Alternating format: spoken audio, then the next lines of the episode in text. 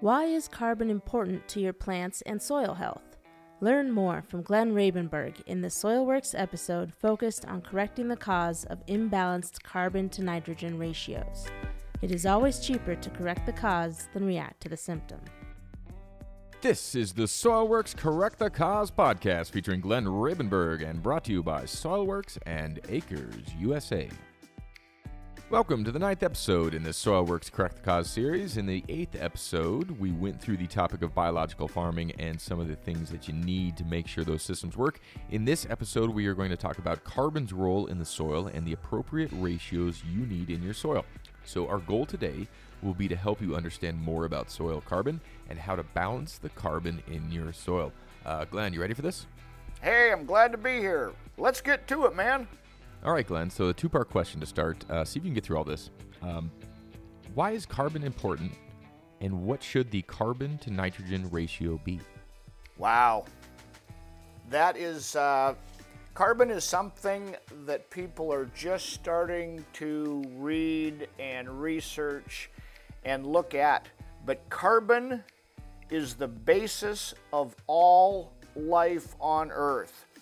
Carbon comes in many different shapes and forms, and carbon can form more compounds than any of the other elements all combined.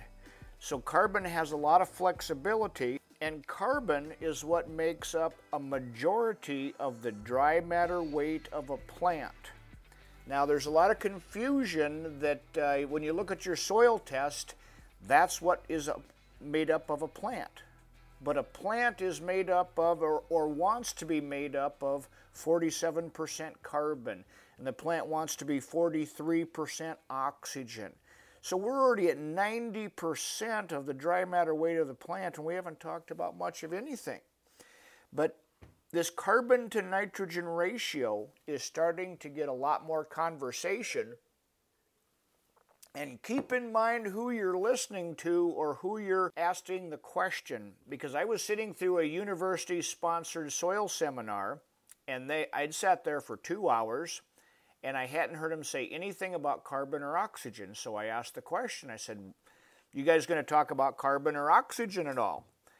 And the lead professor leans over, comes over to me and says, "Well, he says you've got to understand that your soil has probably 8 or 10 more carbon than nitrogen in your soil. And I said, okay, that's great, but what should it have? And he calms down a little bit and he goes, well, according to the microbiologists, they say an 8 to 1 carbon to nitrogen will barely keep soil microbes alive. But he says, I don't know. They, they look at stuff nobody else can see, and we're not sure if we can trust them. But he says, if we do trust them, they say a 16 to 1 carbon to nitrogen ratio.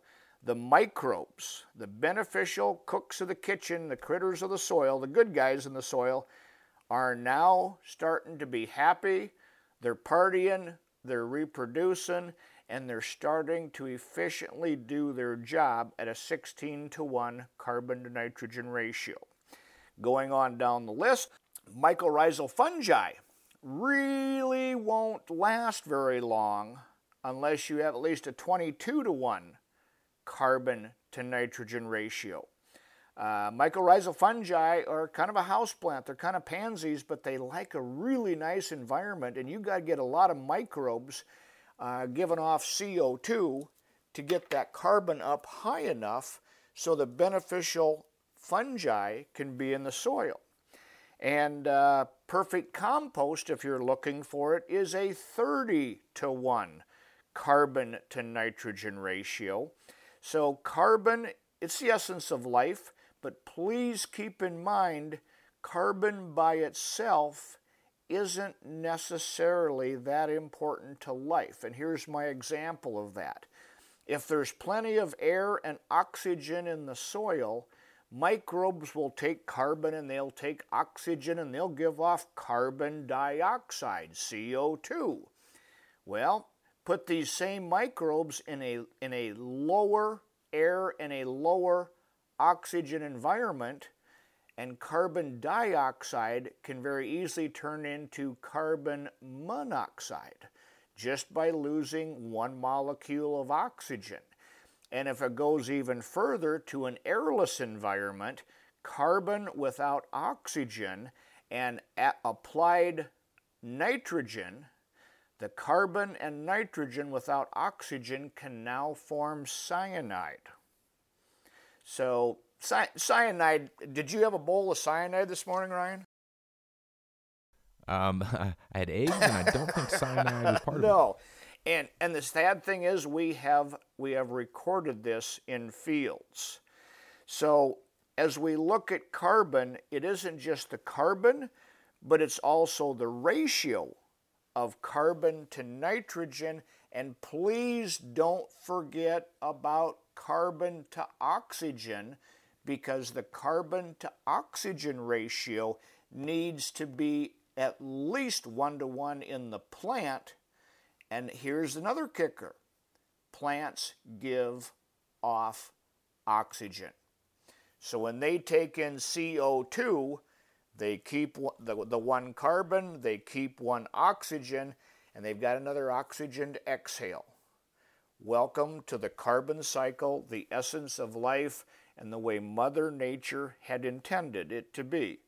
So, carbon is important, but you have to have oxygen with it, and the only place your soil can economically get oxygen is from atmospheric air, and the air that we're breathing right now contains 20%, in fact, a little over 20% oxygen.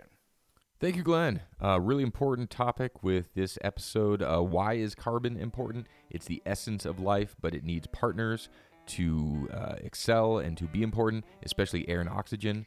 A quick ratio review that Glenn walked us through 8 to 1 carbon to nitrogen ratio will barely keep soil microbes alive. 16 to 1 will make sure microbes can do their jobs. 22 to 1 ratio will make sure mycorrhizal fungi are happy and perfect compost is 30 to 1 carbon to nitrogen ratio. Thank you for listening to the ninth episode in this SoilWorks series. Stay tuned for our final episode, episode 10, which will give you ideas to build your growing operation into a climate change solution. Uh, thanks from SoilWorks, Glenn Rabenberg, and everyone here at Acres USA. Find those causes and get them corrected.